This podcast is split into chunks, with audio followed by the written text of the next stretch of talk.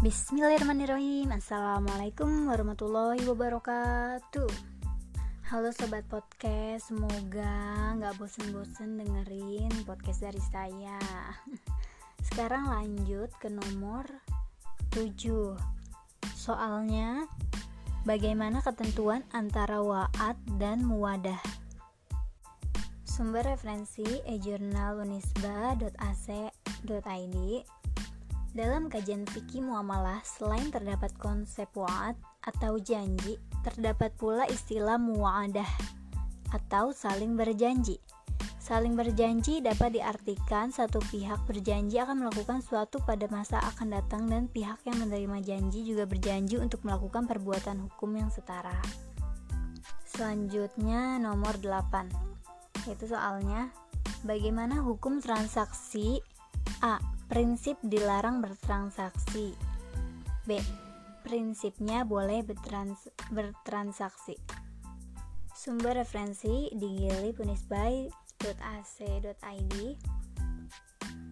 Hukum transaksi Ulama fikih bersepakat bahwa hukum asal dalam transaksi muamalah adalah diperbolehkannya atau mubah kecuali terdapat nas yang melarangnya.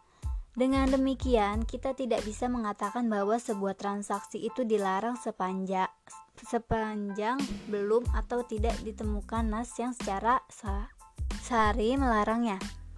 A. Prinsip dilarang bertra bertransaksi. Maisir, horor, haram, riba, dan batil. Yang B. Prinsip dibolehkan bertransaksi Hukum asal dalam muamalah adalah mubah atau diperbolehkan. Konsep fikih muamalah untuk mewujudkan kemaslahatan. Lalu menetapkan harga kompetitif. Lalu meninggalkan intervensi yang dilarang. Menghindari eksploitasi lalu memberikan ketenturan dan toleransi. Dan yang terakhir, jujur dan amanah. Oke, kita lanjut ke nomor 9. Contoh penerapan janji dalam bisnis dan keuangan menurut fatwa.